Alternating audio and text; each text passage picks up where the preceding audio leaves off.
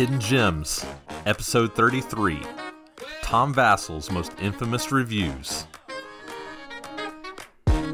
Welcome to Hidden Gems, a board game podcast where we review unusual, forgotten, and underappreciated board games.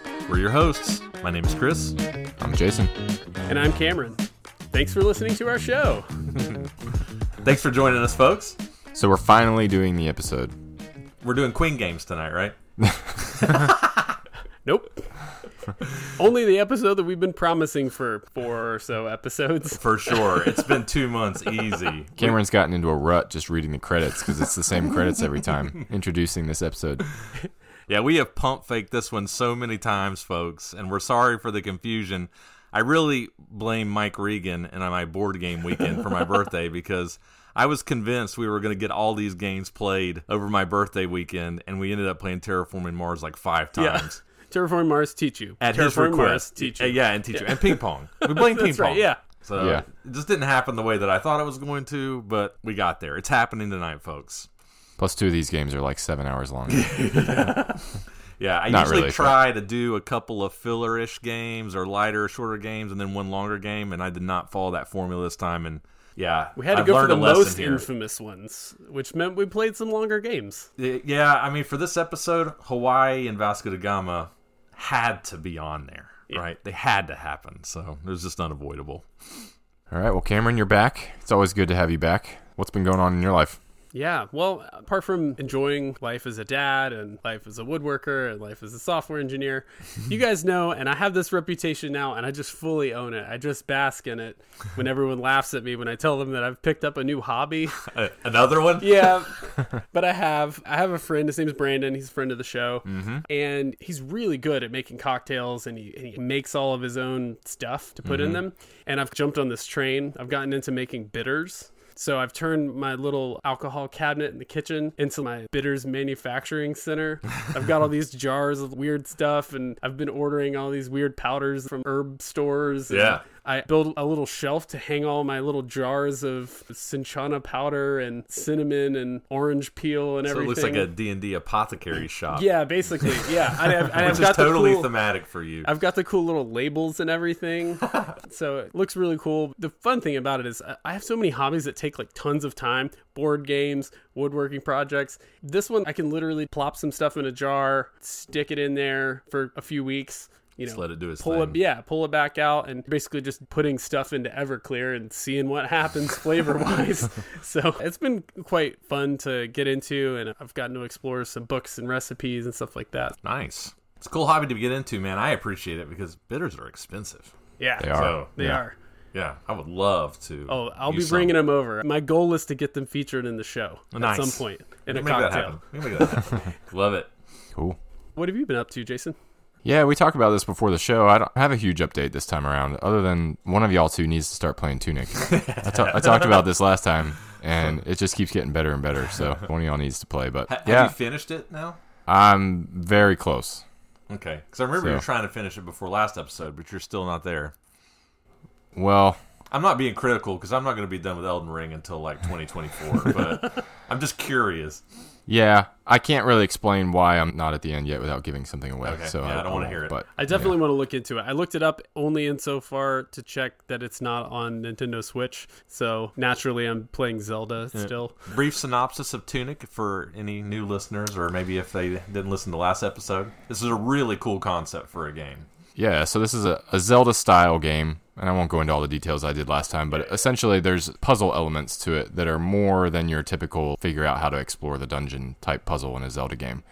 Stuff that's very reminiscent of other puzzle games that we need to talk about on the show. Yep. I think we talked about a long time ago A Fool's Errand, which is an ancient 1980s Yep. puzzle style game. There are elements of that in it. Mi- Mike Selinker recommended. Yeah, The, the Witness, all kind all kinds of The Witness. amazing puzzle game elements in it. And the, kind of the key feature of it is that you are discovering pages of the manual to the game throughout. So it gives you no information. Everything's written in a foreign language that you can't understand. It's just runes. But you get bits and pieces of the story as you uncover pages of the manual. And it's just very clever. Yeah. When I hear you describe it, it feels like it's going to have a lot of those aha mind blowing moments Yeah, to it yeah. that I just crave in games like that. You know, I, I looked up the trailers. It looks pretty great. Yeah, it's deceiving because you're playing as this cute little fox, and you're like, oh, this is, you know, a light little game that I'll just knock out in a couple minutes. But no, there's a lot to it. So yeah, what do you got going on, Chris? yeah. So not that removed from you, Jason. I have a game to talk about tonight that is not Elden Ring. Ooh. So yeah, yeah. So you took time to play another game, and you didn't play Tunic. I did. I did. I'm did. offended. So one of my kids said, "Hey, Dad, can we play the game together?" And I was like, "No, I'm playing Elden Ring." no, I was like, "Oh, of course. Yeah, I like playing games with my kids. All my kids are gamers, video gamers. They love playing video games." And my youngest son Hayes likes playing games cooperatively with me. So we dusted off an oldie but a goodie Okay. that we really enjoy and I just forgot how much fun this game is. If you're looking for a game to play locally, all on the same screen and have a hilariously fun time, you need to check out Broforce Oh man.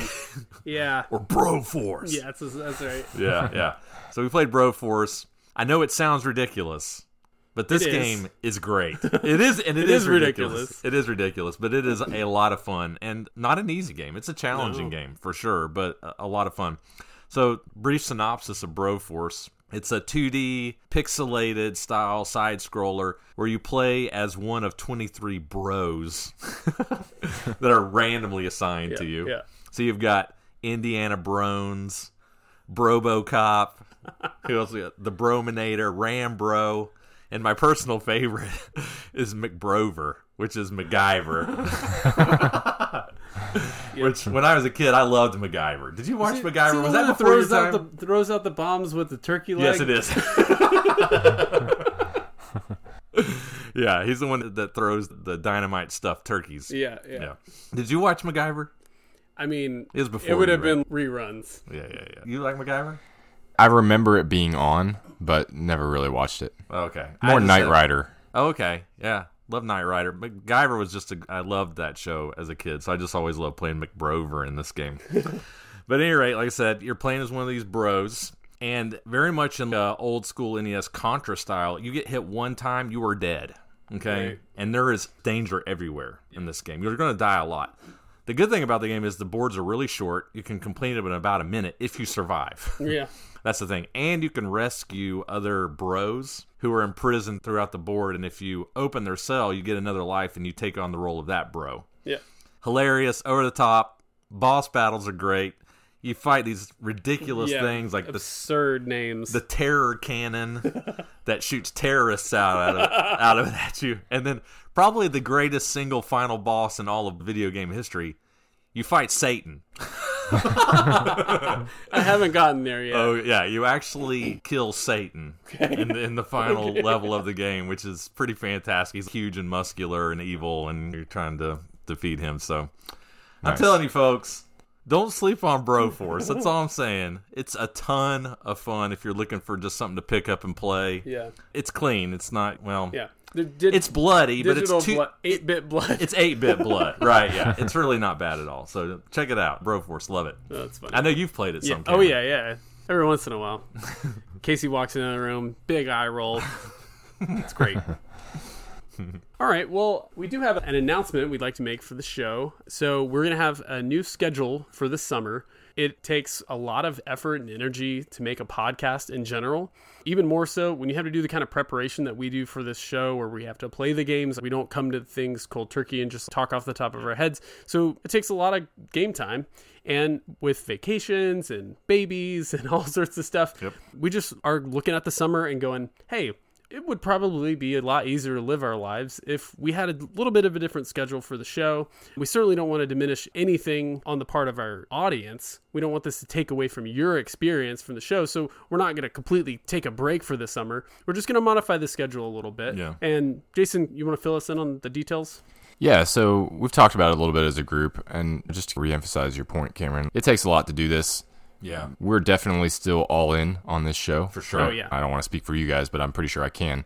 That this is a super enjoyable thing for the three of us. But just thinking through the summer, we're deciding to move to an every three week schedule instead of an every two week schedule. And again, just to reemphasize, this is for the summer. Yeah. Yeah. We don't plan to do this permanently.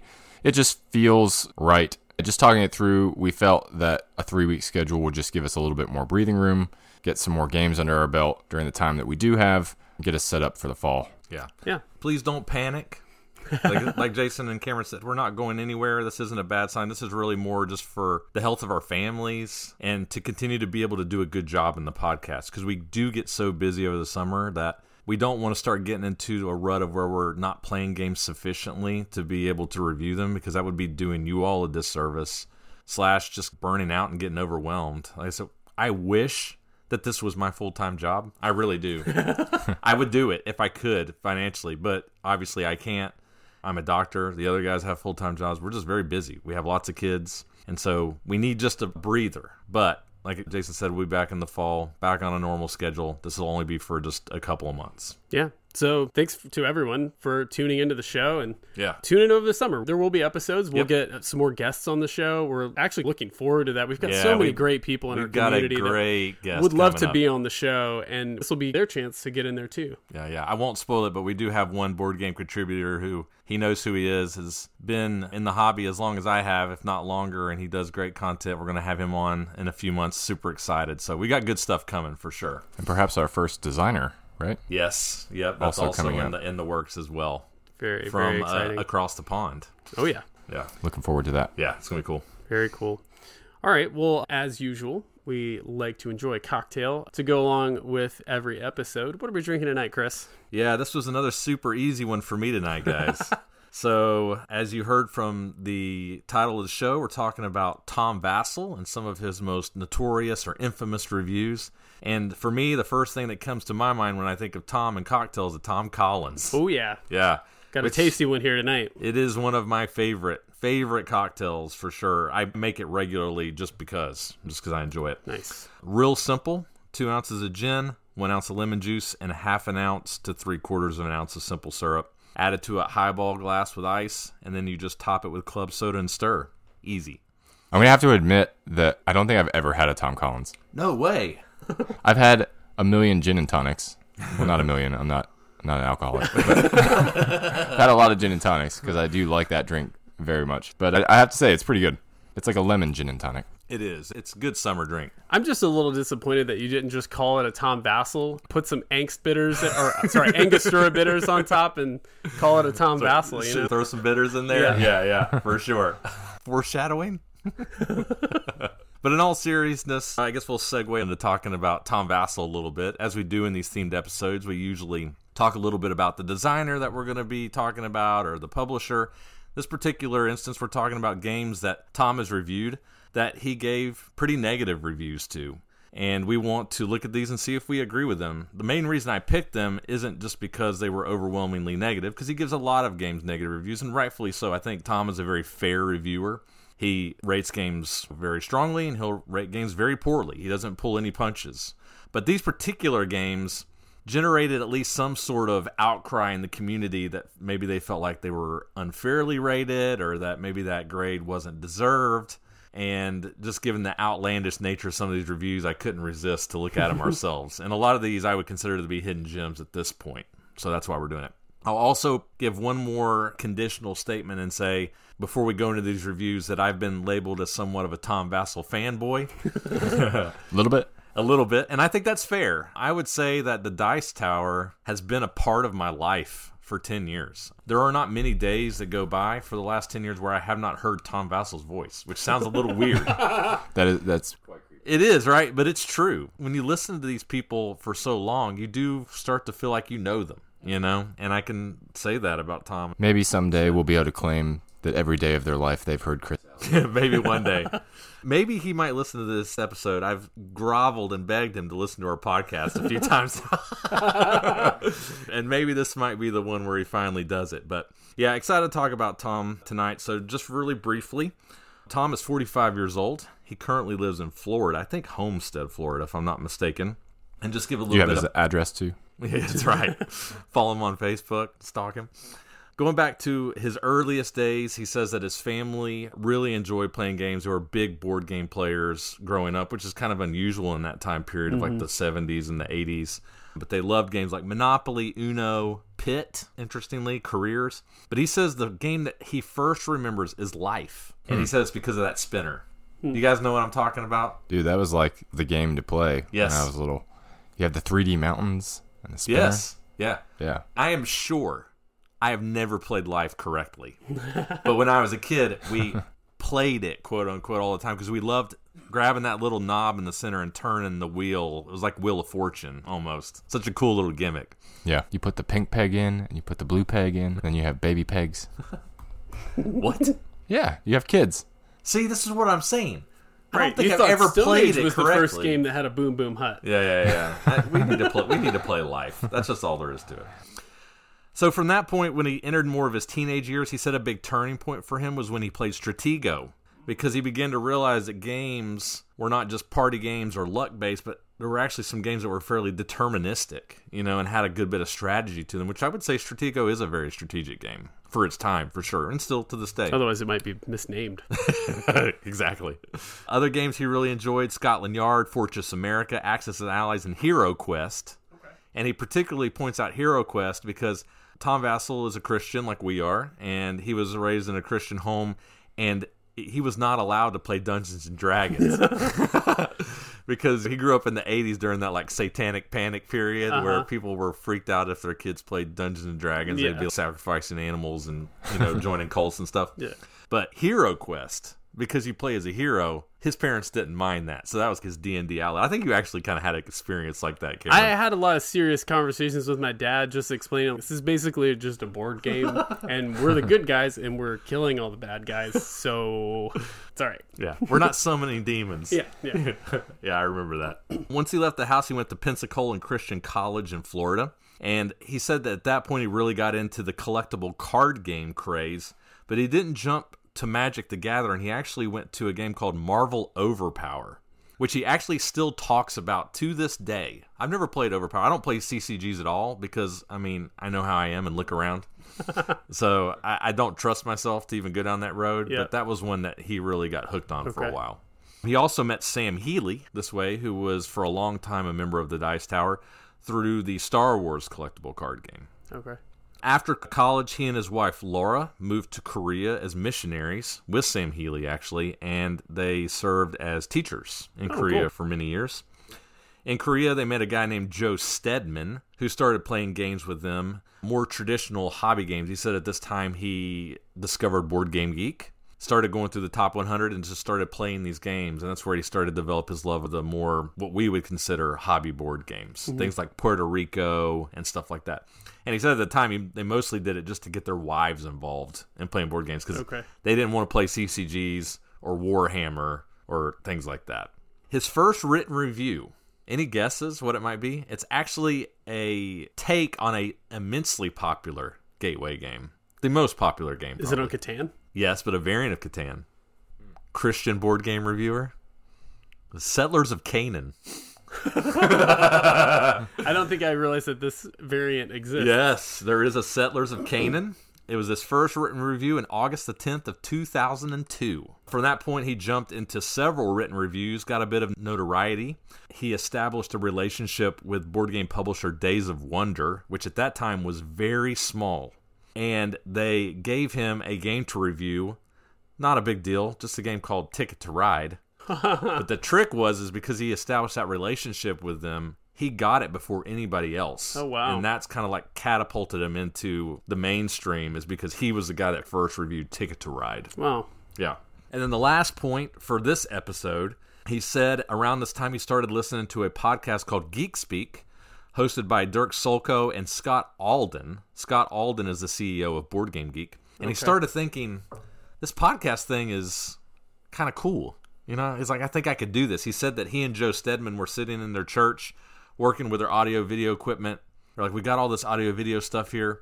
Why don't we start a podcast? So their podcast was initially called The Tom and Joe Show in episode one, which they then changed to Panzers and Pieces. Okay. And the reason for this is that Tom and Joe, they had an interesting podcast in that Joe Steadman was more of a war gamer okay. where Tom had more of an interest in the games that we review, I Uh-huh. guess. And so I will say I've listened to their old podcasts from back in the day, and I enjoy their banter because they often disagree with each other. And I think that's a strength of a podcast Sure. is when there's a lot of discussion and dialogue. And so they would often disagree about what constitutes a good game because Joe just wanted to play war games and Tom enjoyed Euro style board games. After that, they transitioned to the Dice Tower in episode three, and that has stuck ever since. And that's where I will stop for now because we're actually going to do another episode on Tom Vasel. There are three more games that I feel like are worthy of review that I would consider infamous reviews from him that we'll review at another time and we'll finish the story at that point because I feel like this could just go You've been on for a talking long enough. I've been Nice. talking for long enough, exactly. So the people are ready for reviews. I, ever since you said that their original name for their show is Tom and Joe, and that it has something to do with war games, I'm wondering if they meant it to be Tom and Joe, what is all American heroes, what? like GI Joe. Oh, Tom. Tom and Joe. I was I was lost too, Chris. I, It's fine. did not get what you were saying. You can cut that out, but that's what's been going through my head. This Oh, is it's what staying now. we're Nah, we'll recording. leave it. All right. Well, that's it for the banter. A little bit about Tom. And as I mentioned, we're going to get into the reviews here, starting with Hawaii. All right. Let's do it. All right.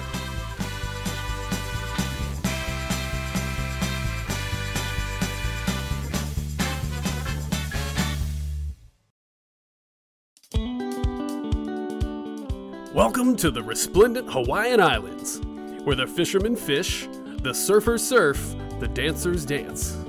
All as beautiful in their own way as the tropical fruits that grow from and decorate the breathtaking landscape. As one of the chieftains of this paradise island, you are responsible for the cultivation and prosperity of your own villages. Daily, you must ask yourselves how you might best serve your village. Should you irrigate for increased fruit cultivation? Promote the talents of your village's finest surfers and dancers? Invest in your fishermen? Train kahunas? Who among you will strike the balance required to become the chieftain that history remembers?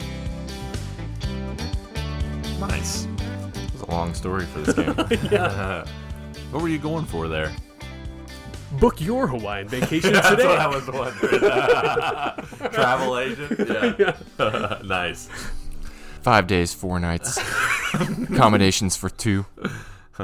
Hawaii, published in 2011 by Z-Man Games, Rio Grande Games, and Hans and Gluck. At the time of this recording, its BGG ranking is 837. Uh oh. Uh-oh. Yeah. You know how we don't like to do that. We had to make an exception this time. That's right. Pretty highly rated, but this game is way out of print and not often talked about these days, so I think definitely uh, worthy for sure, for sure. Definitely worthy of the podcast. Designer of this game is Greg Daigle. I will point out that this is his only published design. Okay. More on that later. Let's stick that away. More to talk about on that. Yeah, interesting. So I haven't done a how did we hear about it in a while because I started to learn that I was just always saying I heard about this on the Dice Tower. Did you hear about this one on the but Dice Tower? But I did Tower? hear about this one on the Dice Tower. this was another one on Ryan Metzler's top 100 games of all time list from 2013. But what's interesting about this particular entry and what intrigued me about it when I initially heard about it, because I never heard of the game Hawaii before, is he said something along the lines of, well, I know Tom threw this one in the trash, but I'm going to pull it back out and talk about it because I think it's a great game. I was like, take it out of the trash. What is he talking about? Why would he say that? And so I looked up Tom's review on Hawaii, and Hawaii actually has a two part review on the Dice Tower. And the first video is about a minute and a half long, and all that it consists of is him yelling for one of his kids to come in his game room, and he gives them the game, and then they hand it off to each other sequentially, throwing it in multiple waste baskets. and it finally ended up in the recycling bin that the garbage truck comes and picks up. Okay, so that's why he said that. Yeah. So I guess that's why I would consider it to be somewhat of an infamous review because he mm-hmm. trashed it, so to speak. All right, brief rule summary for Hawaii. Hawaii is an action selection game where the players are guiding their own chieftain pawn throughout the island, executing actions which add to their own personal villages in an attempt to maximize their victory points. As I alluded to above, there are two boards in Hawaii a central shared island board, and then each player has their own personal board where they will construct up to five individual villages. The common board is randomly populated with 10 different action spaces, and each action can be performed anywhere from one to three times each round, depending on the space and the setup. Each round, each action will be randomly populated with one to three shell tiles numbered anywhere from two to six, indicating the cost associated with taking that action. If a player takes an action, they pick up one of the available numbered shells, pay that corresponding number of shells from their own personal supply to the bank, and then perform that action. Before we talk about individual actions, it's important to understand that action selection is dictated by the movement of each player's own chieftain pawn throughout the island. Each player's chieftain begins each round on the beach, which is on one side of the board, basically. And then the players will pay feet to move their chieftain throughout the island onto the different adjacent action spaces to perform said actions. Each space moved costs one foot in movement. Feeples? Feeples. so if you're confused, think of Yokohama, I think would be a good That's a good analogy. that's a good analogy. How you're moving your piece from adjacent tile to adjacent tile, and for each tile you move, you're paying a foot token, basically. Except that you always start in one particular side of the board. Correct. Yeah. In addition to feet and shells, players can also gain fruit by taking certain actions, which can act as either shells or feet when performing actions. So this is a flexible resource. So as I mentioned, there are 10 different actions and they do a variety of different things such as allow you to purchase huts that will give you increased shell and or foot production at the end of each round, gain fruit, obtain god tiles that give you certain in-game scoring benefits, and so on. I'm not going to go into all the details of the actions because it would just go on too long. However, it is extremely important to understand that every action taken in the game has an A side and a B side. The A side is an action token's basic benefit. However, players do have the choice of paying double the cost of the action to flip the tile over to its B side, which is basically an upgraded, better, more efficient version of that action. So you may be asking yourself, why wouldn't you always choose the B side actions? Well, it's important to note that at the end of each round, everybody will sum the total of all of the action tokens that they took over the course of a round and compare that to an end of round target number. If their sum equals or exceeds this number, they will be eligible to obtain some pretty significant end of round scoring benefits.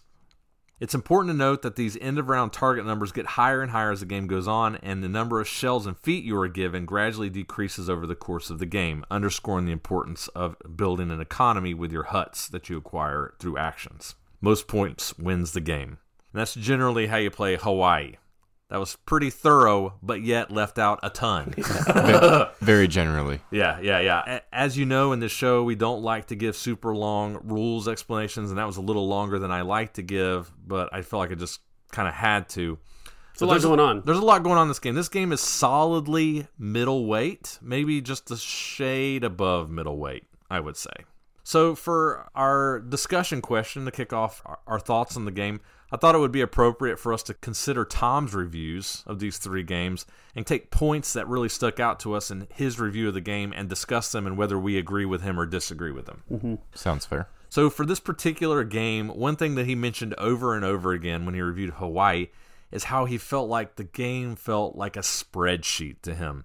It's the soulless, dry game with a bunch of numbers, and you're trying to optimize your engine and find these little efficiencies, and you're just filling in the numbers of your spreadsheet to generate the best score possible. And to him, that felt very unfulfilling. So, my question to you would be Did you feel like this game was a spreadsheet game, which you would consider a spreadsheet game? And do you share his thoughts on that? Yeah, I have to say I've played games that I feel like are spreadsheet games. We've talked about a few on the show. Yes, we have, not long ago. and I, I don't know that I see that in this game. Mm-hmm. There are definitely a lot of numbers, but even that, compared to some other games, you're not doing a lot of math and number crunching in this game. Yeah, you're looking at your tableau, your different villages, and trying to figure out, okay, these multipliers and these different tiles are worth X. But that's any game, right? Right, That, that, it's any that has points. Yep. I'm trying to figure out what he meant by that, right? Other than that you're doing a lot of math, because I don't think there is a lot of math in this game. So maybe he just felt like it was dry, and the different avenues that you had to score points were not interesting enough to hold his attention, right? And I could see that maybe. I think there are a lot of very different ways of scoring points Oh, in this game, right? Speaking my language Um, right now. Yeah, but I'm curious to hear what you guys have to say about it.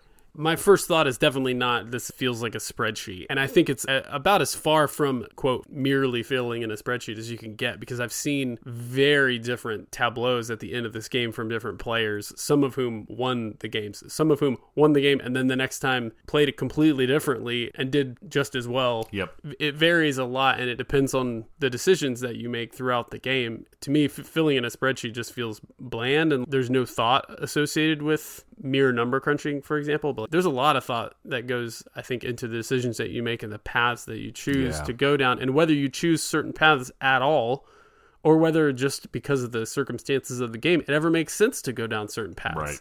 That's not spreadsheety to me, right? Yeah. There's there's a replay value factor to this game that I'm sure we'll get into that says anything but bland Yeah. about it. So to me, spreadsheet implies that there aren't really any choices going on. That you can get your calculator out and you can just math it out and you know what the best move is. So we talked about this in Upon a Salty Ocean, which I mm. think is what you were talking about, Jason. Yeah. In the final round of Upon a Salty Ocean, you can literally math out.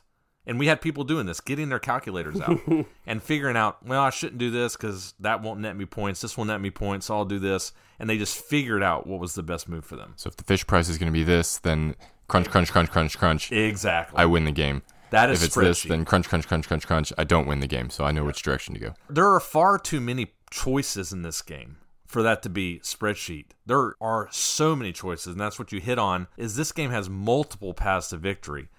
I can think of six off the top of my head right now, and they're probably far more than that, and that's way more than most games. Yeah. I think what Tom meant when he spread spreadsheet is I think maybe he meant point salad, but again, I don't consider point salad and spreadsheet to be the same thing. Mm-hmm. Yeah, and you talked about those avenues to victory. The thing that really takes this game up a notch, in my opinion, is the variable setup. Oh, which yeah. in a lot of games, and we've talked about this in the past before too, right? In a lot of games, that variable setup is just window dressing. It, does, it doesn't doesn't change do a whole lot. In this Yeah. game, I wouldn't say it's the ultimate example of variability, but it does change the game a good bit. It switches it up a lot. Because you're always starting on one side of the board, moving away from the beach. Which actions end up randomly distributed closer to the beach Yes. greatly changes what strategies make the most sense throughout the game.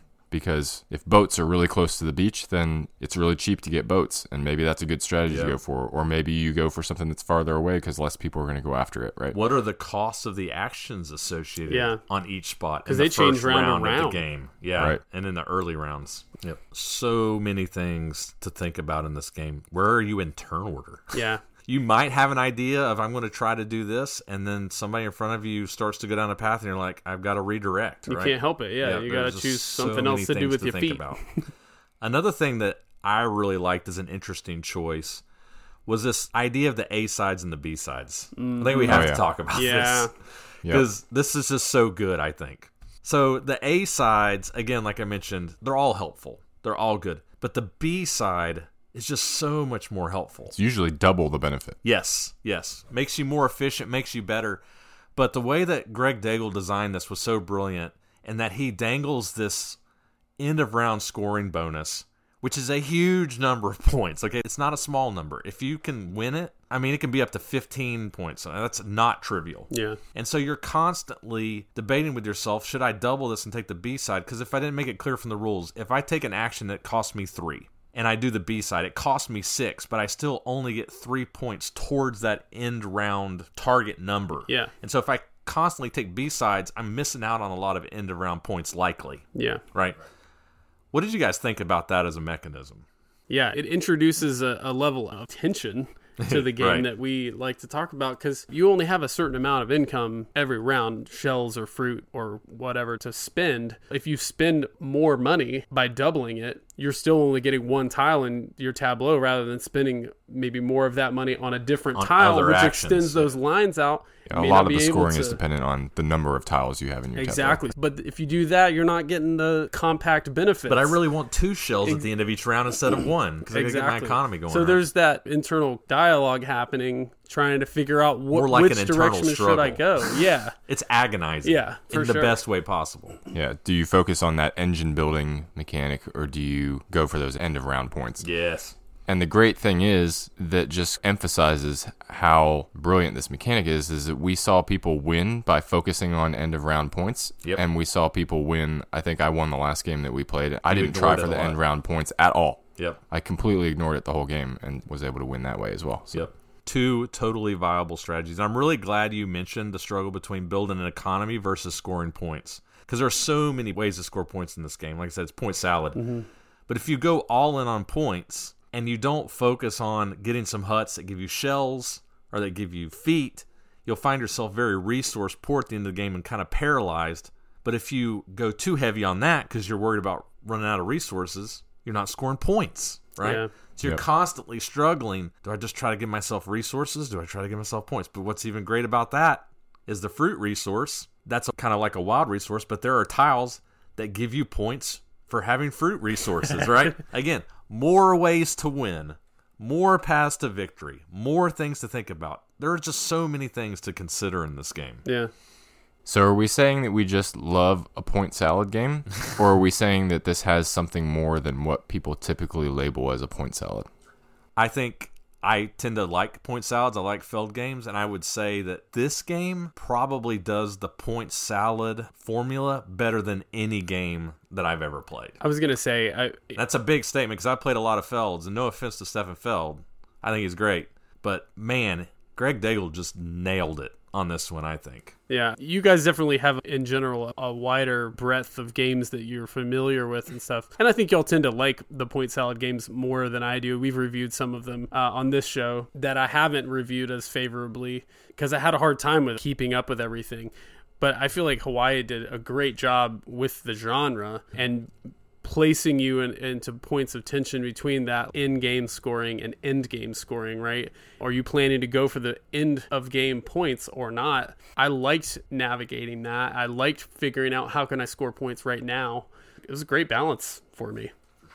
Yeah, I think the point salad designation kind of gets a bad rap. I agree. Obviously, there are people who like it and who don't. I think we gravitate more towards liking that style of game, like we've said.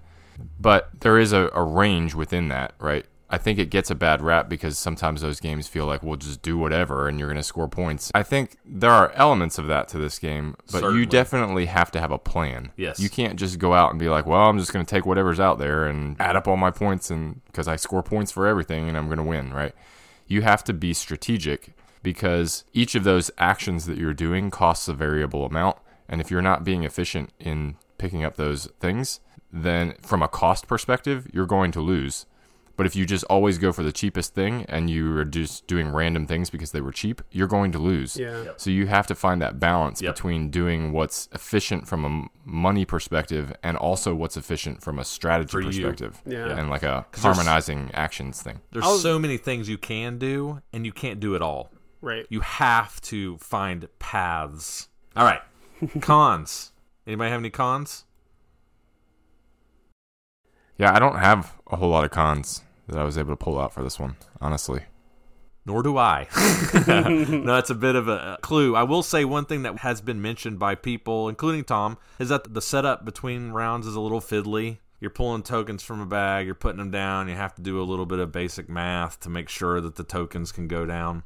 My rebuttal to that would be with how fiddly and complicated games are now, if that bothers you, you're just reaching, I think, because games are so insanely fiddly now and Yeah. complicated and convoluted that I think the minor inconvenience between rounds in Hawaii of figuring out, okay, 9 plus 3 is 12. I can put this token down here and it's viable is not a big deal. Okay. So All are right. we ready to move on to final thoughts then? I think so. Jason, get us going. You make me start, huh? Yep. Yeah, this is a fantastic game. I wrote down worker placement game, but I guess action selection worker placement. Yeah. It's a blend. A little blend. There are so many different angles and paths to explore.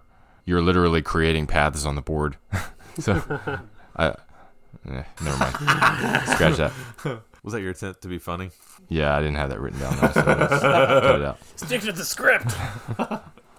There's so many different angles to explore, trade-offs that you have to probe into throughout the game. Everything has a cost associated with it. You can go heavy on boats, but you're sacrificing something else.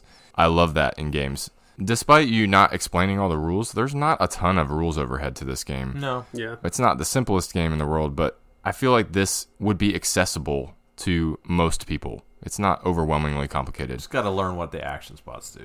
Right. I loved the tableau building piece of it, the action selection piece, the dual economy of the shells and the feet. I had a hard time finding things that I didn't like about this game. Right. I had a hard time figuring out what number I was going to put on it, though, honestly. It's definitely a five for me. Mm-hmm. I was tempted to put a six on it. I think I'm going to land on five Okay. with the possibility of it going to six over time. Mm-hmm. But it's a solid five in my Nice. book. Well, Right. b- before Cameron goes, just in the off chance that maybe Tom is listening to this review or somebody new, we haven't gone over our grading skill in a while. Maybe we Oh, should yeah. do that real Yeah, quick, that's a good just idea. to make sure that people understand what does a five mean. Yeah. is that five out of ten? Sure. Good It's point. not. It's five out of six. We grade on a six point scale on Hidden Gems, with one being the lowest, six being the highest. So if we give a game a one, that means that we think the game is bad, and we think it's bad because we think that there is something mechanically wrong with the game. There's a design flaw that makes the game bad or unplayable. Two, nothing wrong with the game mechanically. We just don't like the game. We think it stinks. We don't enjoy it. We don't want to play it.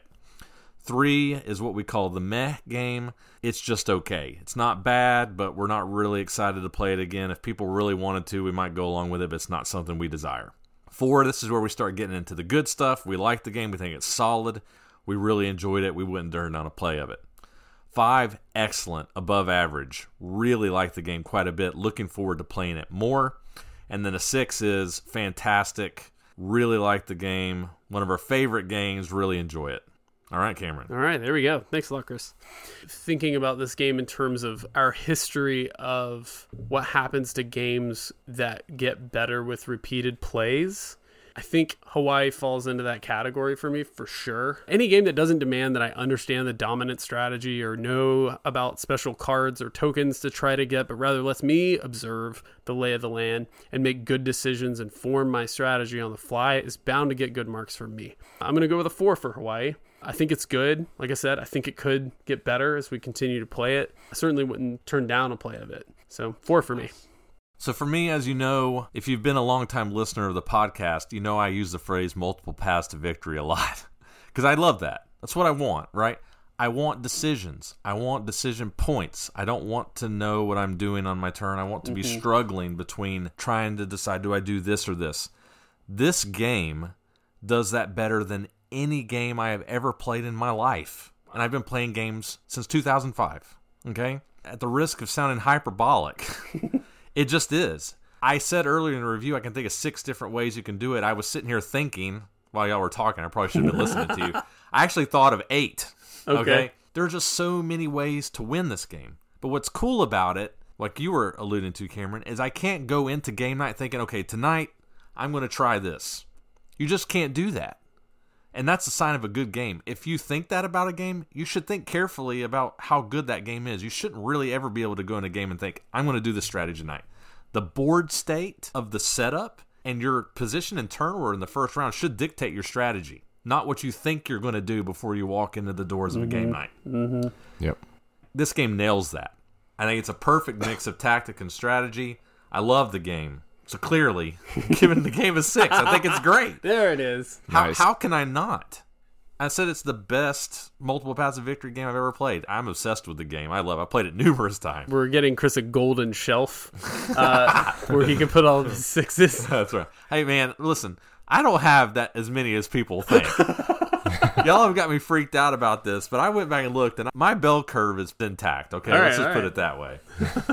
I give out the ones more than anybody. But at any rate, if you're interested in trying to pick up Hawaii, I have a bit of bad news here, unfortunately, it's a shame because the game's great. There are copies available on Noble Knight, our sponsors at Noble Knight, but they're only German language, which is okay because it is language independent. You just have to download the rules on BGG, so you can get it there. There are two copies on BGG Marketplace right now, but they're a little pricey. Also on eBay, a little pricey, but you can play this game on Yucata online. That's right, yeah. And on Board Game Arena. So if you want to see if you like it, you should try it out on there. You can get a feel if you want to cough up the cash to pay for this thing. So you can try it there. Cool. So you said at the beginning of the review that you had more thoughts on the fact that this was the only design oh, by this designer. Yes. So I'm curious to hear what your thoughts were. So this is a little tough. So I actually did a little bit of digging on BGG because I was curious as to why this guy only has one published design because I think this game is great. So apparently, after the review on Hawaii came out, he took it a little bit personal. I think it upset him a little bit. Apparently, people in his game group that know him say that he has other designs that are apparently really great games, but I think the dejection that he felt from his game getting shredded the way that it did just put a bad taste in his mouth, Shoot. which is unfortunate. I don't know if Greg Daigle will ever listen to our review, but if he does, I would encourage him. Hey, man, just do your thing. You know, like There's a lot of money out there from a lot of publishers that you- you're are willing you're, to put money down on a great game design. Yeah. Like, why not go for it? You're a great designer, and if you've got a design, you should go for it. And, and I say this sympathetically: the board game industry is harsh. Reviewers are going to be hard on you, and kind of have to have a little bit of a thick skin. I mean, we shred games sometimes, yeah, right? we do. So you know, you have to be able to take that. But I, I say that to encourage you, not to discourage you. Just to be like, hey, just brush it off. Tom's a great reviewer, but he's not the only word, right. and we think it's great. Yeah. Yeah. We'd love to see more designs by this guy. Oh heck yeah, Yeah. Cool. Well, those are our thoughts on Hawaii. nice.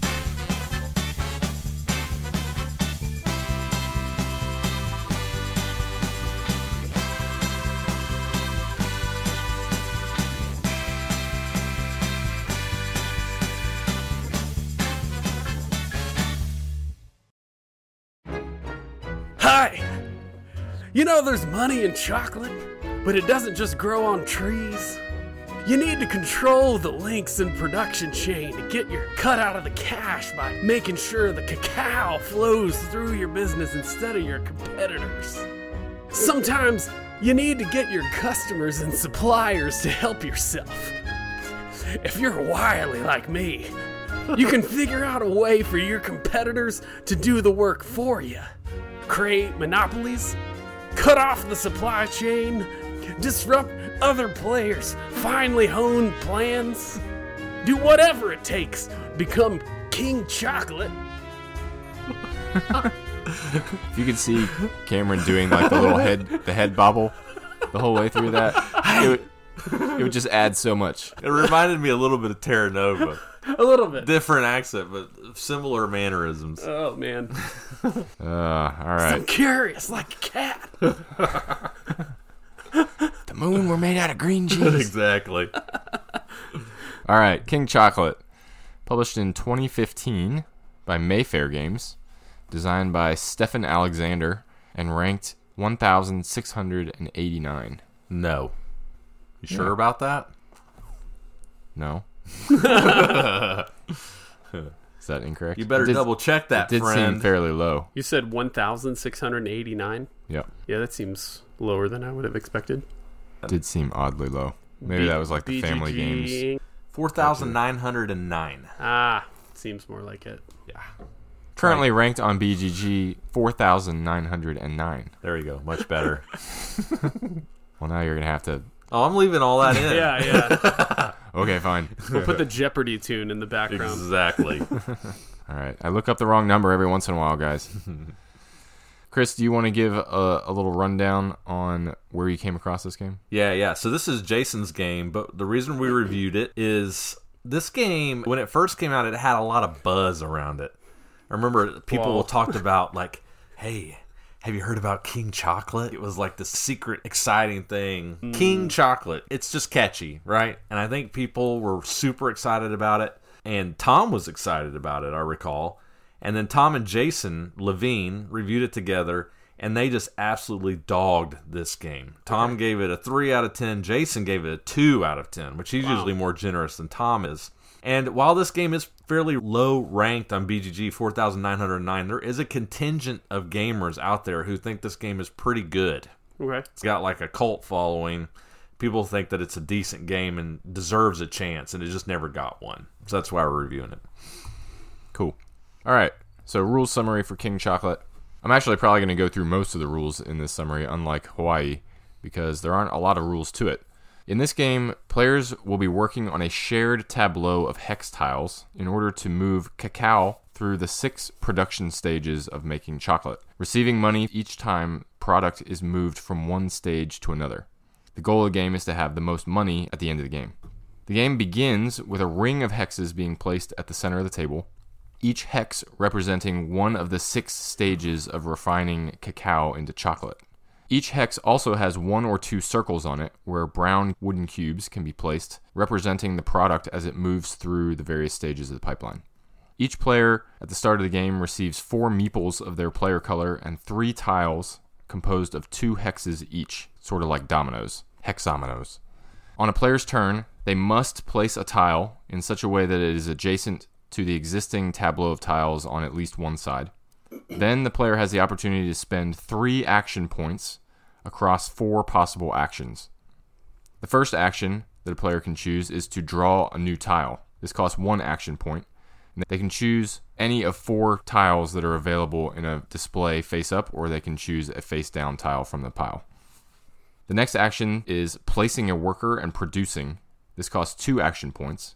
A player will place one of their meeples onto any unoccupied group of hexes. So that is adjacent hexes which are all the same production stage, which are all colored the same color. A group can be of any size, even a single hex. And when doing this, every circle space on each hex in that group receives a wooden cube. This is one way that product comes onto the board. The next action is moving a worker for one action point. A player can move a worker of their color from one group of hexes to another unoccupied group on the board. In this case, no new cubes are added to the board. And the final action is production for one action point. To produce, a player is going to move cubes from one group to another group, which has to be the next highest production stage. So moving from level 2, which is beans, to level 3, which is roast. The player can move as many or as few cubes as they'd like, just as long as there's enough space in the destination group to hold all of those cubes. Also, note that a player does not have to have a meeple of their color in either the source or destination group. However, whichever player does have a meeple on that group of hexes that the cubes are being moved from will receive a dollar per cube that is moved. And if no player has a meeple on those hexes, the money goes to the player doing the moving. So play will continue like this with each player spending their four action points and placing a tile until there are not enough tiles left in the stack to fill the display. And at that point, whichever player has the most money wins the game. So that is pretty much all of how you play King Chocolate. Yeah, it's pretty straightforward. Yeah. Well, rules wise, Yeah, the rules are very straightforward. trying to grok what exactly you're trying to do in this game and how it all works together quite not difficult. But one of the things that Tom mentioned, going back to our theme of leading questions here, one of the things that Tom mentioned that he was not a fan of in this game was he said it just looks pretty bland. It's not very interesting looking on the table. I was curious, did you guys feel the same way? What did you think about the art, the general look of this game? Yeah. Was it what you expected it to be? I, I yeah, I'll go first on this one. This is not what I expected King Chocolate to be. I thought Yeah. at least I was gonna have a stoic looking Euro man with a crown looking at me or something like that. This game is really abstract. yes, for sure. Uh, the symbols and the colors are kind of wild, fluorescent in some occasions. Yes. I felt like they could be hard to remember what order they go in. I kind of feel like it misses the mark. Yeah, it can definitely be an impediment. As we mentioned before, and as you just mentioned, Cameron, King Chocolate is such a catchy name. Yeah. And it's just not at all what you expect. Yeah. As you mentioned, the color choice or the color palette is just garish. Yeah, I mean, it yeah. really is. It Looks like a graffiti wall. Well, I was gonna, yeah, like graffiti or like a really bad shag carpet color from the '70s or something with all these little doo doo cubes all over. You know, it just looks crappy, right? Yeah, It's terrible. That's true. All the cubes are brown. yes, it's like it's chocolate. Yeah. it's brown doo doo cubes on neon yellow and green and this phosphorescent red color. It doesn't look great. Not to mention, what you're actually doing is probably not going to be exciting to most people. Yeah. If it wasn't clear from the rules, this is a supply chain management game Yeah. Yeah. of incentives where you're basically trying to get product to flow through your distribution line more than your opponents Yeah. that's not going to get a lot of people. Okay. Now, that's not to say there might not be good things going on here, but I could definitely see how that could be a hurdle for some people. And I think it was a big obstacle for Tom. And I mm. think that's fair. Okay. Yeah, I think when I hear King Chocolate, I'm thinking, oh, I'm going to be doing some sort of Euro game type thing where I'm building out a chocolate factory, Willy Wonka style. There's going to be all kinds of things going on.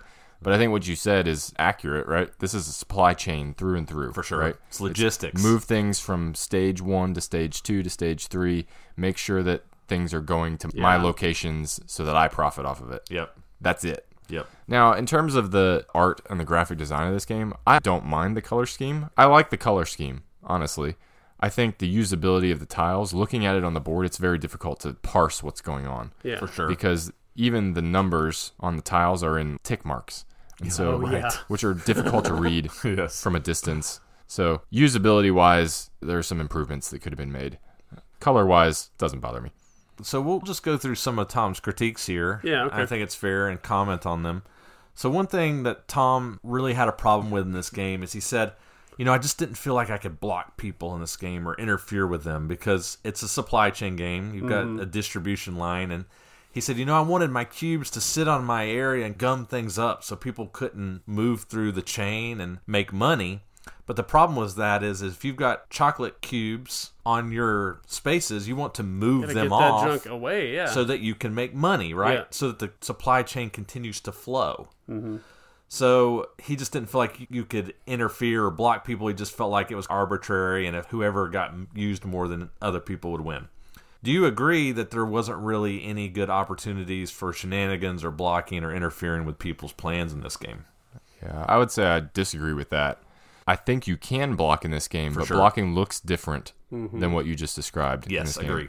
Which is admittedly difficult to parse when you first pick up the game and try to play it. so I remember opaque. we played it the first time. I'm like, what are we even doing right now? yeah. yeah. Why do I want to move cubes from here to here? It's going to give Cameron money. But the way you block in this game is by moving stuff through the supply chain. Because remember, you can move cubes that are not even sitting in an area that you own, right? Mm-hmm. And a lot of times you want to move cubes that are in an area that you Oh don't yeah. own. To your empty if Cameron's spots. holding 10 chocolate cubes on a two and I own a lot of threes, I'm going to be picking up those cubes and moving them because I want them on my threes, not Chris's threes. Right. Yeah. Right? And that's how you block in this game. You can take matters into your own hands. exactly. So you're saying there's a way to block by taking away potential points that someone else could have for themselves Right. and making sure that you get those points. I think the other way I actually remember Chris taking this approach to block and it's one that requires special opportunities to some degree. When you select your tile, you can pick up tiles that you know you can place down in areas that will close off someone else's region, whoever your competition is, for example. Yes. Because one of the incentives that you have in this game is to essentially be the dominant route Yeah. for a particular number. You want the bottleneck to run through you. exactly. Yeah. So if you can create a situation where you have the capacity but Jason doesn't, people will use my spot. Absolutely, yeah. To me, this game is more a tile laying game than anything. And I didn't mm. appreciate that in the first two plays of this game. It's mm. opaque.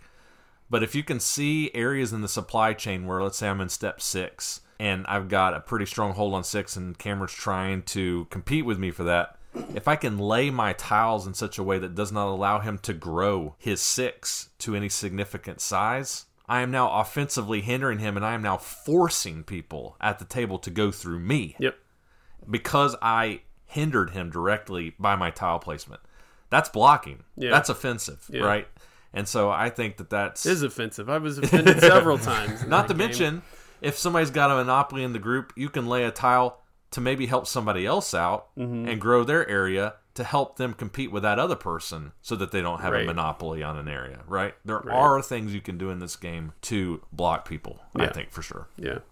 Another thing that he mentioned was the tile draw. This seemed to be the thing that he got the most upset about, which I found was interesting. It's such a small part of the game. Okay. Although I think I can see what he's saying, but he said drawing a tile costs an action point. That seems like such a waste to spend an action point to draw a tile. That should just be part of my turn. At the end of my turn, I take a tile. What do you guys think about that part of the game? Choosing to take tiles as part of your action. Do you agree with him there? Do you see what he's saying? Yeah, I, I think I understand his gripe, and I understand that that can cause a player to feel tension of, oh, I shouldn't have to do this. The thing is that you start out with more than one tile at the beginning of the game. And so drawing tiles becomes a matter of timing, right? Yeah, it puts a pressure on you because I think I mentioned in the rules if you ever start your turn and you have no tile to place, you pretty much forfeiting all of your action points, Right. and you just draw two tiles, which even that is inefficient because if you spent all three of your action points, you could draw three tiles in, Yeah. in a single turn. And so it does become, like you said, Cameron, that timing thing of when do I need to sprint forward and use all of my action mm-hmm. points on actions on the board to make moves that need to happen now. Yep. And perhaps my tile supply starts to dwindle. Right. Versus, well, I have a little bit of time right now, so I should grab a couple extra tiles so that I can build up that reserve So I can save those action points for later. and jump forward some other time. Without Yeah. it, it would it would lack that decision point. Yeah, that was my finding too. I found that early in the game, I tried to hoard tiles mm-hmm. so that I didn't have to spend action points on tiles later in the game when the blobs, the areas, became so big that I wanted to spend action points to produce and score points rather than get tiles, right? So you can mm-hmm. kind of stockpile tiles. Not to mention, having the option to buy a tile more than once can also help you monopolize a step in the chain, right? If I'm trying to Right. control six and two tiles come out that have six on them, if I buy them both, nobody can play six but me, Right. right? So I think having that as an action is a good thing, right? It, it Right. Mm-hmm. gives you control, right? Which I think is good. Yeah, agreed. I think the last thing we have to talk about before we move into final thoughts, which is a potential con that Tom mentioned and many other people actually. I read a lot of reviews on this game because I was curious Mm-hmm. about what people thought about in the community. Curious like a cat. Curious, like, hey, a lot of people were talking about king making in this game. Right. Like if It it's is your called turn, King Chocolate. King Chocolate, King Bacon, and King Chocolate. If you're sitting on steps three of the process and you have cubes, and Cameron has a presence on four and Jason has a presence on four, I potentially could decide who gets those cubes so that they can later send them out for points, and then that could be perceived as king making. Yeah. What do you guys think about that? I definitely felt like there is this other element that can develop in the course of a game of back scratching. Of hey, I moved them on to your Yeah. three, so you'll move them on to my four, right? Wink, An element wink, of nudge, nudge. negotiation. Here's a cocktail. I'll pay for your dinner. Yeah, and if you put yourself in a situation to say Hey, I have cubes on one, I'll feed them into your two if you'll feed your fives into my six. What's wrong with Well, that? yeah, I mean that's like- just good play, right? They're not choosing you because they like you better than the other person. to. You're Yeah. incentivizing them to choose you, right? Right. So I think that that's totally reasonable. And if that person is playing well, then they're playing to win, right. not playing to king make. So they Right. should be trying to feed stuff, regardless of an alliance or negotiation or whatever. They should be trying to feed those cubes to whoever they think is further back in point scoring, right? or somebody could just be like, you know what, Cameron pissed me off today. I'm going to Yeah. give my cubes to Jason so he can win. That could happen, but I think in most cases, people are usually trying to just do as well as possible, Yeah. and usually they'll make the move that works best for them, Yeah. or to try to pull back the leader, and that's just a part of this game. I don't think you can fault people for that. I think the I don't think it's a problem with the design. Yeah, I think the other thing that, that is just a reality in this game is if I'm buddies with Jason, but Jason can only handle two thirds of the cubes that I need to move, and you can handle all of them, it's not really a conversation. I'm going to do the thing that's more efficient and move on, right? That's not king making. That's you already doing a better job at the game. Exactly. Exactly. So moving into final thoughts, then Cameron, why don't you kick us off? All right, sure. So this is definitely a weird one. Uh, this is the unusual category for sure. For sure. And I will say, despite that, I did enjoy the puzzle of trying to figure out where my corner of the market would be and try and outpace any of my competitors to get in on the same number as me. The artwork and the theme are a bit convoluted. It could really be any sequential manufacturing supply chain theme. And I suppose you could say, at the least, they made an effort not to make everything 63 shades of brown, but it does lose points for theme. All that said, I'd be up for playing King Chocolate again. And I thought the mechanics of creating the area you control were really unique and a fun contest that requires a good deal of strategy to decide which numbers to go for and that decision point of when to move cubes into whose areas. So I'm going to give King Chocolate a four. Nice. So for me, I'll begin by saying that I could totally understand why somebody would not like this game. Yeah. I could totally understand why Tom did not enjoy this game. Okay, so I'll just start by saying that the game is ugly as sin, looks bad. Yeah. The theme is not exciting. It's opaque as heck. Okay, you are not going to understand what you're doing your first play of this. So on Hidden Gems, we try to play every game three times if possible, and we had played this game twice, or at least I had. And I was like, I feel like I need to play King Chocolate again, but I really don't want to. And everybody's like, I don't want to play it again either. but thank goodness that we did Yeah. because I think once we played it that third time and then going forward, the game started to open up for us, and Yeah. that's why we have this rule. Right. because there are just some games you're not going to get on the first or even the second play, and this is one of those games. This game improved dramatically for me from the second to the third play because I was like, oh, this is what I'm trying to do. Yep. It just wasn't clicking, right? So I would say that if you're not scared off by the look of the game and you're not scared off by the dry theme and this kind of supply chain stuff sounds interesting, you should try it and try it at least twice, at least, maybe even a third play, because this game went from a bad game, meh, maybe a bad game, to a good game for me. I like this game actually. I'm also going to give it a four. It was fun. It's getting better for me. I'm looking forward to playing it more because I think there's just stuff to figure out here, mm-hmm. and I like that. So, solid four for me. I like King Chocolate. Cool. Interesting. All right. So I didn't have as much problem with the theme and the artwork on this game. I actually think it kind of looks nice on the table for what it is, being an abstract nice. game. But I agree with you guys a lot on the evolving strategy and the need to play this game multiple times Mm-hmm. because you will not understand it the first few times that you play it. No way. What I struggle with now, having played it a few times and having discovered some of those strategies, is that I feel like even now playing the game, I'll get to the end of the game and be like, okay, that was interesting. It was unique. But I can't really quantify why I ended up with the score that I ended up with. like, what did I do well and what did I not do well? And how would I change that? And for me, that takes something away from a game. And I fully admit that that could be because I just haven't explored it deeply enough. We haven't found all the strategies that there are to really understand how to value things on the board. I get that. And if digging deep into that sounds interesting to you, this is a great supply chain management style game, like Chris and Cameron said. And I think that it should be explored, right? I've enjoyed trying to fight through that opaqueness at the beginning of the game and be like, all right, there is a game here. What are we actually trying to do? and once we figured that out, we did have a couple good plays of the game. Yeah. But I found myself at the end of the game every time being like, okay, that was a game. I don't know what I did right if I did well, and I don't know what I did wrong if I didn't do well. And I would get to the end and be like, I think I did pretty good. And then I would come in last and just have gotten blown out of the water. I think you need Right. to buy more dinners. You know, Yeah, maybe I Just just need to didn't work on your incentives, I just didn't negotiate well enough apparently. slide a cool, crisp one hundred dollar bill underneath the That's right. table. Yeah, that's possible. But for me, that took what could have been a four in my book and dropped it down to a three for me.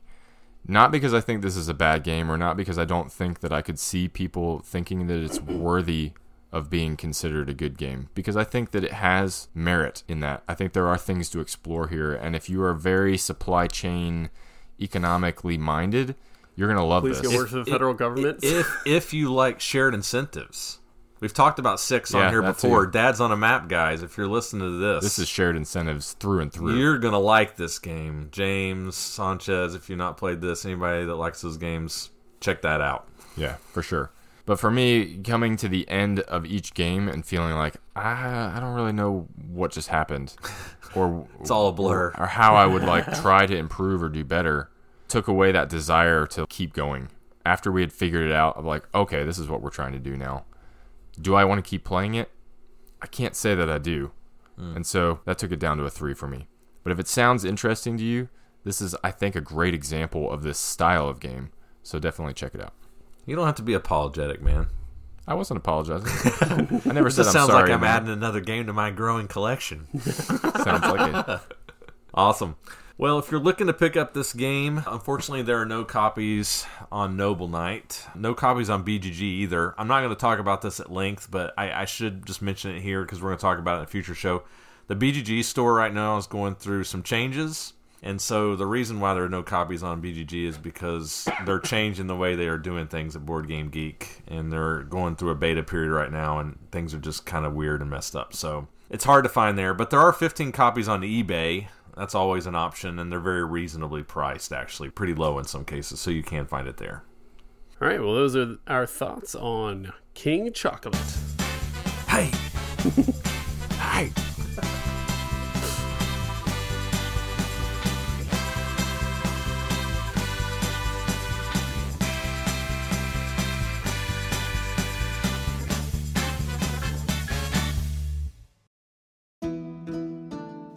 The search for a viable route to India was, since the mid 15th century, the main goal of almost all expeditions made by the Portuguese kingdom. In 1488, Bartolomeu Dias rounded the Cape of Good Hope, and Pedro da Covilhã found a land route. But it was only in 1498 that Vasco da Gama reached the goal and became the first European to reach, after some stops along the way, the legendary Calicut by the Sea. Vasco da Gama accomplished something exceptional granting Portugal the possibility to achieve monopoly on the spice trade between India and Europe. Epic Vasco da Gama, published in 2009 by What's Your Game and Rio Grande Games. At the time of this recording, its BGG ranking is 721. Uh oh. Uh oh. Top 1000. Designer Paolo Mori, designer of Libertalia, Fun, Ethnos, Blitzkrieg, Rise of Augustus, to name a few. Pretty prolific, accomplished designer. So, by far, this is Tom Vasel's most infamous review, for sure. And somewhat hilariously so, Yeah. to be quite honest.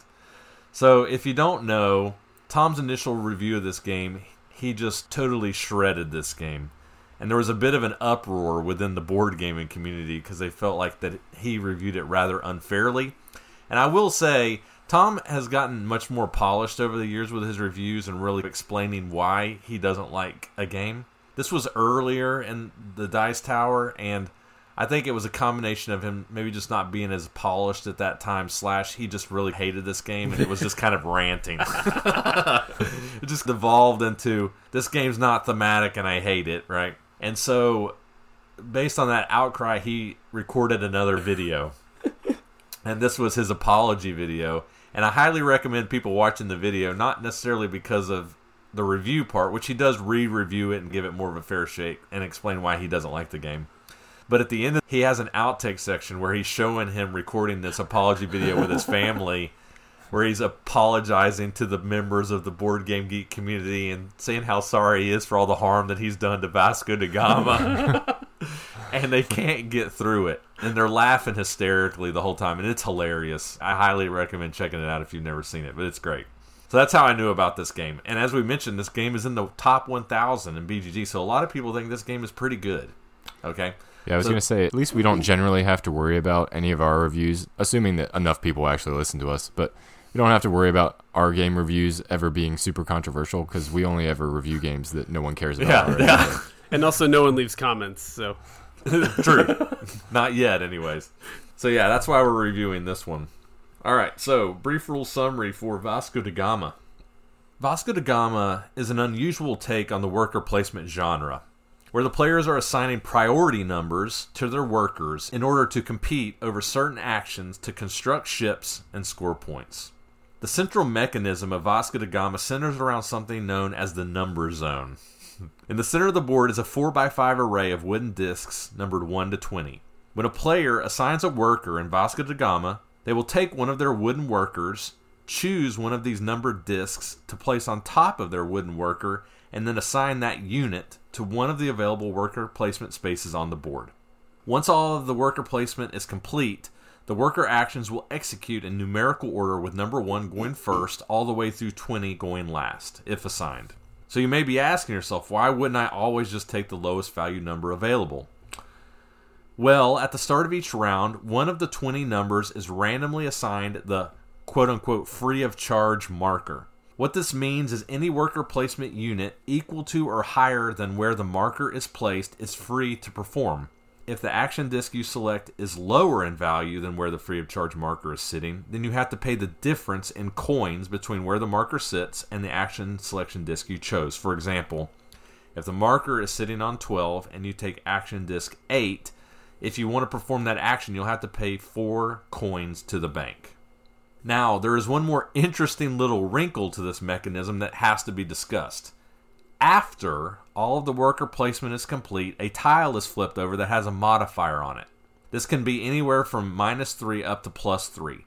This modifier will move the free of charge marker forward or backward that many spaces in the number zone. So if it's on 12 and a plus 2 gets flipped, the free of charge marker goes from 12 up to 14. Again, this happens after all the worker placement has occurred. Now, understanding that, let's briefly discuss the type of actions, but not in a lot of detail. I'll just give you a general idea. There are four different worker placement sections on the board. The first allows you to pay money to acquire ship contracts. Each ship contract requires differing numbers of unique crewmen, and these are acquired in another section of the board, again through the use of money. Another section of the board allows you to get assistance from up to four different characters who will give you different benefits, such as acquiring a fifth type of unique crew member, the missionary, or acquiring an additional worker for the round. You also have the option to acquire money in this area, which is not trivial. And then finally, the last section of the board allows you to set your boats out to sail, the navigation action. Launch boats will immediately give you some in game benefit depending on where you put the boat, and victory points equal to the navigational abilities of the boat. And they will continue to likely give you points and or financial benefits for as long as they remain out in the water. The game will continue on in this way for 5 rounds with most points winning the game at the end of the 5th round. That's generally how you play Vasco da Gama. So as I mentioned in the rules summary, I didn't go over the actions in detail because I think we'll be able to fill in some of those blanks in our discussion. I didn't want it to go too long, but I did talk in great detail about the number zone because that's really the thing. in That this is the game. It's the game, right? That's the mhm. gimmick. I shouldn't call it a gimmick, but that's the mechanism that's at play here. And this was the thing that Tom was most critical of in his review. He felt like that this mechanism of picking a number and assigning it and this free of charge marker moving back and forth one or two spots in one direction or the other was just not very exciting. Didn't really add a lot to the game. Didn't mean much. So my question to you would be do you agree with that? Do you think it's trivial or do you think it does matter the way that this mechanism plays out? I have mixed thoughts on this. I definitely think it matters, and it creates an interesting puzzle because as you're choosing these discs, you're not just choosing execution order. Well, you are, but there's a lot of different variables there. you're right. having to figure out okay, I have four action markers. I have to make sure that I'm choosing these in such a way that they execute in the order that I need them to execute in, right? Because Right. all the different action spaces that you just described are sequential in a way. yeah yeah yeah, yeah. Right? you need to do one before the you other You need people. You need money to get people. You need people to get boats. You need boats to go sail in the water, right? And so you have to be structuring your actions in such a way that you're sequentially executing them properly. You have to be choosing numbers that are ensuring that you go early enough in turn order to get what you actually want in a particular area when you place an action there. And then you're also thinking about this risk aversion factor of I need to make sure that I can actually afford to take all these actions when they execute, depending on where that free of charge marker moves. which you don't know which way it's going to move exactly. yeah So there's a lot to think about here. yeah yeah In terms of whether I think it makes the game or not, I have more thoughts on that, but I'm going to let you guys explain your thoughts on it first.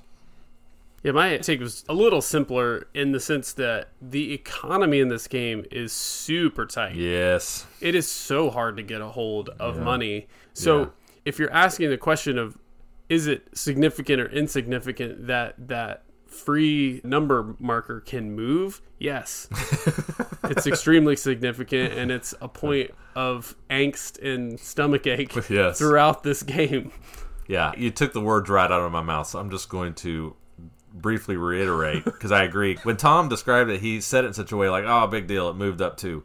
That is huge in this game. Yeah. Like it can Sometimes wreck having to pay two can like wreck your whole turn. it can wreck you. Yeah, yeah. Uh, Not to mention this game has a whole lot of um oh crap moments, but that's not necessarily the word that pops into my head immediately. But this is a, a, a family show, you know, because this game it happens all the time in this game, and I would say this might be a potential con for some people. Is you'll have it all planned out. I'm going to pay this and get this, and I'm going to buy these workers. It's all going to work out perfectly, and that thing moves two to the right, and you don't account for that Yep. and then you go to take that action you're like crap you get that flush in the face yeah. like oh no i've miscalculated because that thing moved right Yeah.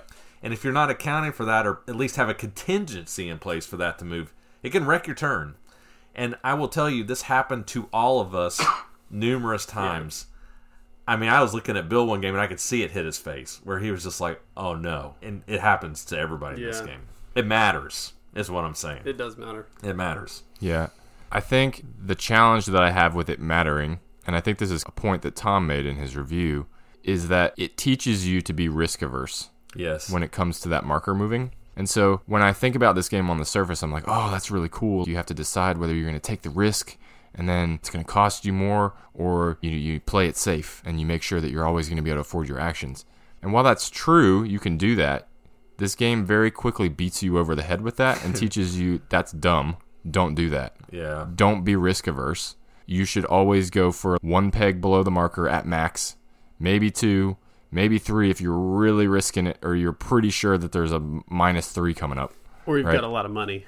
or you're just flush with cash, but that rarely happens in this game, Yeah. right? And so because it teaches you to be risk averse, I feel like we found most rounds people were picking up the marker where the free of charge marker Yeah, was to yeah. start with, and then we were going incrementally the next marker up until we ran out of markers, and then people would have to take the low ones because that's all that was left. Not always. I, I Yeah, I sometimes think you're it close dug, right. You, you dug down a couple Yeah. into the below before we started Yeah, like above. somebody would take one below, one above, the second one below, the second one above, the third one below, the third one above, and then people just started going up from there. And people seemed averse to taking the really low ones because they couldn't afford to pay the difference. Yeah. because it's so expensive. And I agree with you. And Jason, this is one thing you pointed out in one of our plays, which I think is a design flaw in the game. Is there's a rule I didn't explain because I thought we would cover it here. Is if you pass and don't take your action, depending on where that number falls, you'll get a number of coins. Mm-hmm. The ones that are earlier in turn order, the ones through the fives, award the least amount of coins. Only give you a coin if you don't Oh, do the yeah. action. Whereas if you don't do the higher numbered actions, you get like three coins, which can make a difference. It seems to me those should have been switched I thought about this a little bit. to almost incentivize people to take more risk and trying to fight over those higher value spots and like well if i can't do it at least i get a good number of coins but that was never happening in our games Yeah, I agree. And I, I thought about it a little bit after we had that conversation. And I think that it could be because if you could do that, then you could just grab the one and the two, bank six coins, and then use those for your later markers in the same round as cash influx to just oh well fund your efforts for the rest Yeah, of I the would round. but you are giving up actions It You are, does- yeah. i mean is it you make a good point that could be why he did it that way i'm not saying we fix his game but is it worth it to only perform three actions instead of five if you're bankrolling a better action on those three maybe i don't know yeah, I don't know. Maybe it's just a problem with the design in general because it seems like the game wants you to reach for those low ones to make it interesting, but it just never seems like a good idea. yeah. You know what I mean? I think what you're saying is that there could be some balance tweaks that could maybe improve that Yeah. in terms of making for more opportunities somewhere else in the game to get some cash so that the risk is more incentivized. Right, right, right, right.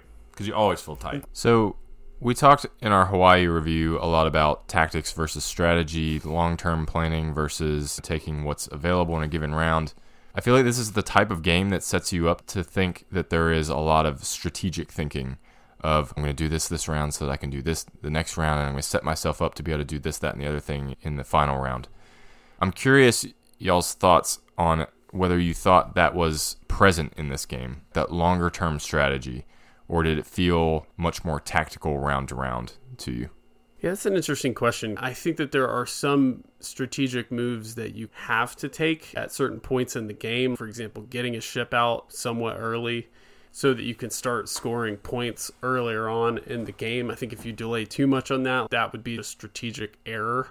Uh, yeah. P- trying to pile up and wait to plop two bigger ships down three rounds into the game. It's not going to serve you well in this game when points are awarded at the end of each round, for example. Yeah. So I think there are some things like that, but I don't know if you can count on being that strategic about what you get in a given area, mainly because I don't think you can always control that. But yeah, you never know what people before you in turn are going to do, but that's any worker placement game, right? You- You may disagree with me on this one, Jason, and I'm interested to hear your thoughts, but I, I did feel like there was a good amount of planning in this game, and that's actually the thing I liked about it the most. The number zone we talked about a lot, the way that it fluctuates.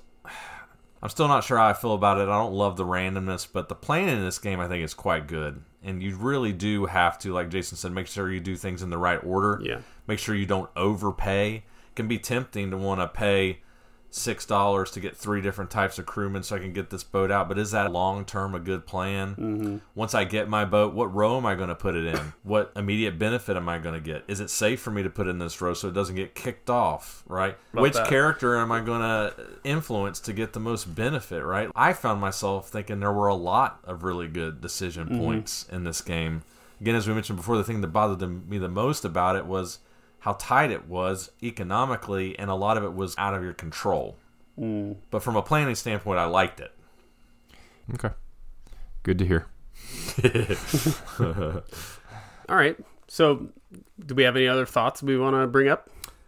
Yeah, I'll just mention one more thing real quick because we did experience this in early plays. This got better with time, but I will say this game can run a bit long. Mm. And mm-hmm. the reason why I think really it runs long is because of that mechanism with the number mm-hmm. zone. The way that it executes is just a bit clunky. It's like, okay, who's number one? Who's number two? Okay, who's number three now? Number three go. Now know who's number four. It, it- you know what I mean? Yeah. Going through the numerics Yeah. of it, it just felt like it was taking Yeah, 'cause, I mean, time. potentially there are 22 actions that Right. that have to be executed throughout each round, and yeah, that it's a lot long of time. actions, and then going through them especially if people are yeah. changing their minds or not having exactly a plan for each one of their placements. And board state is changing after every one of those True, moves, so yeah. it Right. might A little bit of Fluster your analysis plan and- All I have to say, it can drag, so just be aware of that. All right, well, Chris, you want to kick us off on final thoughts then? Sure. So I know I'm speaking for Tom, but I think maybe the biggest reason why Tom didn't love this game is I would say that this game was a bit ahead of its time. This game came out in 2009, and this game is very much designed in a way that games are now. Mm. Very crunchy, very rulesy, a lot of fiddliness. That doesn't really bother people a lot anymore. To be quite honest, it bothers me a lot now. I feel like games mm. have gotten a little bit too fiddly, right? And I think this game at that particular time was maybe a bit jarring to Tom. I I don't know that for sure. That's just what I think. Mm-hmm. Because I know the kind of games he likes now, and I just don't see why he had such a response to this one, other than the fact that I think this game was just one of the first games to usher in this new era of heavy, complicated games. It was ahead of its time. For me, I'm just going to come out and say I like this game. There are things about this game that I don't love. The way that the free of charge marker moves, I think, is very significant, and I think you have to react to that tactically, and it can mess up your plans, and you have to account for that. It's not my favorite thing either because it's just very random. You know, it can mm-hmm. really have a significant effect on a round for you. Mm-hmm. But despite all that, I feel like the plan in this game is solid. I enjoyed the plan in this game, trying to make it work, even when the pawn moved in the way I didn't like. Enough so that I felt like I found this game to be enjoyable. So for me, I'm going to give this game a four. I liked the game. All right. So I think I pretty well summed up my final thoughts earlier in the review, but I'm just going to touch back on it.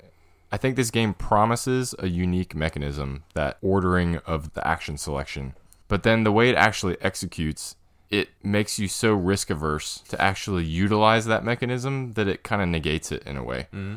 I don't disagree that the rest of the game, from a worker placement perspective, is interesting. There are decisions there, there's a lot of planning that goes into it. Yeah. It's not a bad game Yeah. and I can see why people enjoy it. Again, for me though, if I'm thinking worker placement game, I think there are better worker placement games out there that don't also have this sometimes obnoxious central mechanism that doesn't really live up to what it promises to be. Pillars um, of the Earth, maybe. Mm. I haven't played that one. Kind of reminds me of Pillars of the Earth in a way, in the way the numbers are. kinda wanna play that game now. Kind of. And it's just much better. So, yes, I agree with you. I didn't realize you hadn't played it. Sorry, Jason. I thought you had. That's like the hundredth example of games. Chris is like, You've played that, right? I'm just like, "No." discrediting you daily on this podcast. Hey, just because you've played every game in the world doesn't mean that. And, and he I'm doesn't. He doesn't look over at me, and I actually have played that game. But yeah, so I think that sums it up for me. And while I think there is definitely some meat to this game and some good decisions to be made, for me, there are better games out there that I would rather play. And so it falls in that three category of would I play it if somebody brought it out? Sure. if I think worker placement is it going to be my number one go to, that's what I want to play right now. Probably not. Mm-hmm. So gets a three for me. Okay. Does a three mean if someone wanted to play it that I would play it? Reluctantly. okay. Yeah. You're like, eh, okay. All right. Final thoughts. I know Jason and Chris have been looking forward to hearing my final thoughts on this game for a while, especially after our first play, because I'm pretty sure I summarized how I felt at the end of the first play by just saying prison. it felt like prison because it was like, ah, what, three and a half, four hours? Yeah, I was gonna say. To be fair, it took us an extremely long amount of time to play that first game. and I was I was way out of it. I mean, I was dead last by a dozen or more points. There was no way that I was even going to win. It was like, why am I still playing? Actually, still to this day, I don't know why I did so poorly. I just didn't understand the game. And subsequent plays went better. I tried to come back with fresh eyes to the game and give it another fair shot, right? Like we do on the show. Yep. And I, I figured out some stuff. I learned some stuff about how to approach the game. So I think my feelings are not filled with nearly as much vitriol as you guys probably expected. However, as I reflected on this game and reflected on how much I would want to play it again, I guess I don't have nearly as strong opinions about some of the mechanics because I think once you understand them, like, yeah, you can make your way through it. It's interesting. I did enjoy planning and trying to make my overall plan work out. But I, I do come back to did I think it was fun? Was I having fun? You know, I look back on an evening in which I mm-hmm. played Vasco da Gama and go, man, that was fun. Do I want to go tell my wife about it? Because I do. Whenever we play a, a, game, I go home. If I liked it, I'm like, babe, we played this awesome game. It was great. I enjoyed it. We got to try it out. I, I didn't have anything to write home about even after that first play. So, with all that in mind, we have a lot of games that we play. We play a lot of similar games to this genre, and I think I would rather just play those. Yeah. So, this is just a big, solid meh. Mm. And honestly, if we're at a board game weekend and for some reason this game makes it into the batch of games we bring along, and someone's like, Vasco da Gama, right? I'd be like, yeah, uh. I'm gonna go play my Uilleann pipes. you know, like I, I'm gonna go find a different game to jump in on. I don't know if that makes it a two for me, but I don't like giving out a two if I don't think it actually is a bad game. Sure. Yeah. I think that's fair. I think, in all fairness, with all the people that we played this with, I'm probably the only person that liked it. Sure. Most people didn't. Like, Bill hated this game. I think Yeah. this might be Bill's most hated game ever. yeah. he was Yeah. angry And Yeah. Bill likes everything. I playing this game. Was that? I said Bill likes everything. Yeah. Bill buys all your threes. Yeah. He wouldn't buy this one. Well, that was fun. Oh, we got to talk about where we can find this thing. Oh yeah. Um. Okay, this game's rare. It's hen's teeth, people. It's real hard to find. so there are no copies on Noble Knight. Our friends, sponsors at Noble Knight, no copies on the BGG Marketplace. There are two copies on eBay, and they're super expensive. Just hard to find. This game might get reprinted sometime. It's in the top 1,000 in BGG, but at this point, could be hard to track down. Yeah. Well, that was fun. Enjoyed reviewing those games by Tom. I wasn't trying to be contrarian in this episode. I think people know that I love Tom. I think he's a great reviewer, and I wasn't trying to prove a point by reviewing all of these positively. I really just enjoyed these games. Yeah. games. It was kind of fun. I have to end by reaffirming your fanboy status. exactly. I don't want him to think I was trying to prove something by going against him. To be fair, all of these games, the reason why we picked them is because people disagreed with him. Mm, like who is actually right type of Right, thing. right, right. I think And we it all- honestly had a fairly balanced amount that we agreed and disagreed with him on these reviews. So So it's fun to do. I look forward to doing the next three. I will not reveal those three games. We'll keep it a secret for now. But uh, Nor will we share when we're gonna do that episode ever again. could be two years from now. but anyway, it was fun. All right. Well, we want to thank everyone for joining us on this Tom Vasel's infamous reviews episode of Hidden Gems. If you like what we're doing here, please remember that it's a huge help if you would leave us a rating or review on your podcast platform of choice and follow us on our various social media accounts. Those simple things can make a difference for the show's exposure so more folks can enjoy exploring games with us. Check out the BGG Guild if you want to interact with us or share a game that you think is a hidden gem. And if you're so inclined, please consider supporting the show over at patreon.com slash hidden gems podcast or by purchasing a hidden gems t-shirt on our website at hiddengemsboardgamepodcast.com backslash store. And until next time, I'm your host Cameron. It's Chris. I'm Jason. Thanks for listening. This episode of Hidden Gems, number 33, was recorded in Raleigh, North Carolina on May 15, 2022. Tell me, Doctor, where are we going this time? Is this the 50s or 1999? Join us again in three weeks as we hop in the DeLorean and take a look at a trio of games centered around a time traveling theme. Will the time traveling theme hold up? Tune in to find out. Hidden Gems is produced and edited by Chris Alley, Cameron Lockey, and Jason Yanchuleff. Our Board Game Geek Guild is monitored and managed by honorary Hidden Gems team member Ghidorah. Our show's logo was illustrated by designer and artist Katelyn Nieto. Check out her work on Instagram at It's Katelyn Nieto. We would love to hear from you.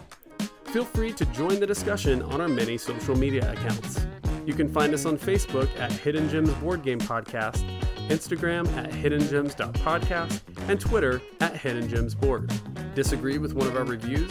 Have something you want to say about one of the games we discussed today? You can also make your voice heard on our Board Game Geek Guild at BoardGameGeek.com, guild number 3874. Once again, thank you for joining us on Hidden Gems, and until next time, fellow gem seekers, enjoy your games and enjoy your search.